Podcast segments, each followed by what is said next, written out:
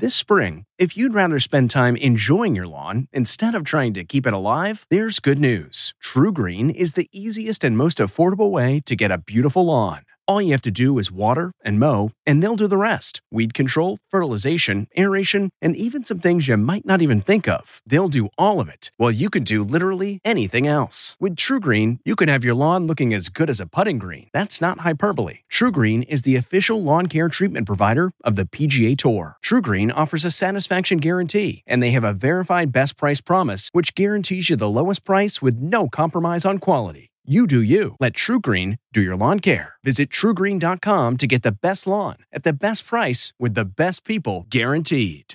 This episode is brought in part to you by Audible, your go to destination for thrilling audio entertainment. Whether you're looking for a hair raising experience to enjoy while you're on the move or eager to dive into sinister and shocking tales, Audible has an exclusive collection of thrillers from best selling authors that will keep you on the edge of your seat like James Patterson's first audio only thriller, The Coldest Case. Experience stories like never before, where every chilling detail is brought to life by captivating sound design. Plus, as an Audible member, choose one title a month to make yours forever. And now, new members can try Audible free for 30 days. Just visit audible.com slash WonderyPod or text WonderyPod to 500 500. That's audible.com slash WonderyPod or text WonderyPod to 500 500. Second U.S. coronavirus death. We're in the process of investigating this situation as an outbreak. Airlines concerned. It could disrupt their ability to operate flights around the world. Mayor Pete bows out. I will no longer seek to be the 2020 Democratic nominee for president. This is the CBS World News Roundup presented by Capital One. Good morning. I'm Steve Kathan, and there's been a second coronavirus death in the U.S. Both have been in Washington state. There are new cases reported elsewhere as the U.S. government ramps up its response. CBS's Jonathan Vigliotti says the concern in Washington state is that the virus may have been circulating there for weeks and attention's focused on a nursing home where sick people have been tested. This woman, who asked not to be identified, says her mom and aunt work at the Seattle area nursing home. My aunt has direct contact with patients. That's my concern. It's not just the two of them that's going to be affected, it's going to be the whole family. Over the weekend, health officials announced new infections in Washington state, Oregon, California, Illinois, New York, Florida, and Rhode Island.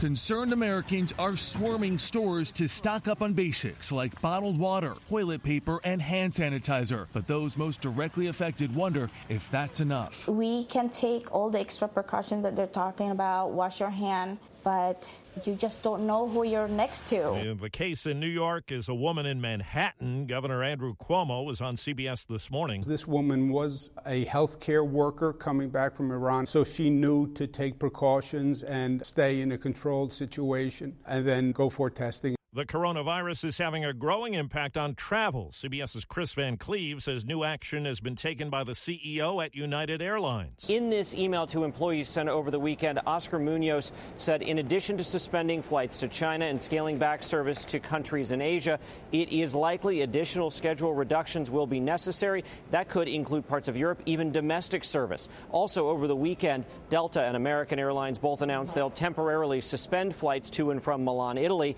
That comes as the State Department raised its travel advisory for two regions in northern Italy to level four. That's its highest level, urging Americans not to travel there. Well, let's check on the latest on the situation overseas. Correspondent Vicki Barker joins us live from the foreign desk in London. The EU has just raised its risk level. The virus continues to spread. More than 60 countries now affected worldwide. More airlines cutting links to Milan, Italy, where public gatherings have been banned. The virus also spreading fast in Iran, where one of the Ayatollah's top advisors has died, and in South Korea, where the head of the secretive Christian sect at the heart of his country's outbreak has knelt in apology to the nation. Schools closed in Japan, the Louvre closed again today in Paris, and most experts say things will get worse before they get better. Steve? Well, the Democratic presidential field has thinned just ahead of tomorrow's Super Tuesday showdowns. CBS's Ed O'Keefe tells us a candidate who surged out of nowhere is now out. The path has narrowed to a close. Former Mayor Pete Buttigieg, the first openly gay candidate for president,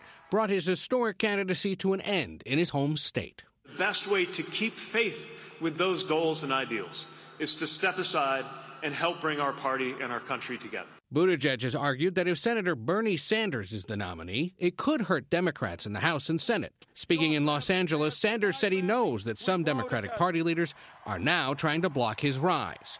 But he encouraged Buttigieg's supporters to join him. I just want to welcome all of his supporters into our movement. But CBS's Major Garrett says Buttigieg's supporters might line up more with Joe Biden, who won South Carolina Saturday. If the Democratic Party is looking to consolidate, Joe Biden is the person most likely to get that consolidation metric or that idea.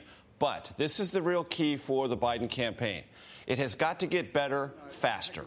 It's got to take this momentum from South Carolina, add the Buttigieg supporters and donors if it can, very rapidly. Well, Super Tuesday marks the first time Mike Bloomberg will be on Democratic ballots. He has spent hundreds of millions on ads, and he told 60 Minutes I'm making an investment in this country. I, my investment is I'm going to remove President Trump from 1600 Pennsylvania Avenue or uh, at least try as hard as I can. At a church in Selma, Alabama, some in the audience turned their backs on Bloomberg as he neared the end of a 10 minute speech. Two days after the U.S. signed a historic agreement with the Taliban, there's a snag. CBS's Cami McCormick is at the Pentagon. The Taliban now says it won't participate in Afghan to Afghan talks until 5,000 of its prisoners are released. That's something Afghan President Ghani is now resisting. These talks were the next step in the peace process and another step toward bringing U.S. forces home. South Korean officials say North Korea fired what appears to be two short range ballistic missiles into its eastern sea. The launches come just a couple of days after North Korea's state media reported the leader, Kim Jong un, supervised an artillery drill. In Israel, for the third time in less than a year, it's election day. CBS's Robert Berger is in Jerusalem. Prime Minister Benjamin Netanyahu and his rival Benny Gantz are facing off again after two inconclusive elections last year. Netanyahu has been hurt by corruption scandals. Morally speaking, having a prime minister that is dealing with criminal investigations is a problem for me. But his base is loyal. Netanyahu has been a great leader for many years. He did the best to serve this country. Polls show a virtual tie and continuing political stalemate. Robert Berger, CBS News, Jerusalem. When it comes to strong TV ratings, Judge Judy rules. You are about to enter the courtroom of Judge Judith Sheindlin. But in an appearance on today's Ellen show, she reveals the next season of Judge Judy will be the last. Now they have 25 years of reruns. So what they decided to do was to sell a couple of years worth of reruns, but I'm not tired. So Judy Justice will be coming out the year later. It's not clear if that's a new syndicated program or where viewers will be able to see it. Judge Judy is the highest paid TV personality, earning $47 million a year. Air travelers have plenty of complaints, and a new report indicates stress levels are flying high. More than 55% of U.S. adults would rather go to work than fly commercial. Participants of a study from thepointsguy.com say booking tickets, packing, going to the airport, and dealing with security are all far worse than facing the boss each day. The website's Melanie Lieberman says visiting the dentist is a close second. 44% said air travel was more stressful than going to the dentist. 44% also say they'd rather visit the in laws and fly. Stephen Kaufman, CBS News. In Oklahoma City, prospective college students say they were told by a recruiter to line up by the color of their skin, lightest to darkest, then by their hair texture. The 11th graders say the man from Oklahoma Christian University barely talked about the school, never explained what he was doing, and he has now since been fired. That's the World News Roundup. I'm Steve Kathan, CBS News.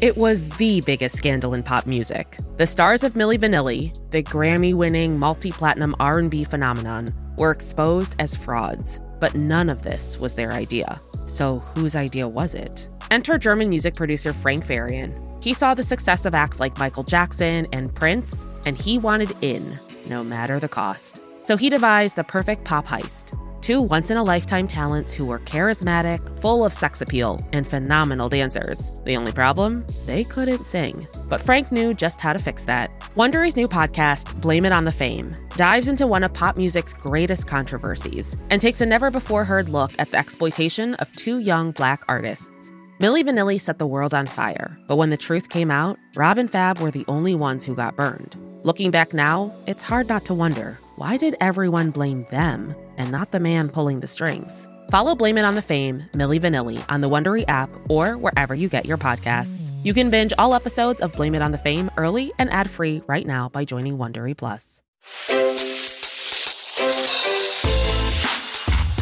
Hi, this is Jill Schlesinger, CBS News business analyst, certified financial planner, and host of the Money Watch podcast. This is the show where your money is not scary and it's not boring. It is a show that's all about you.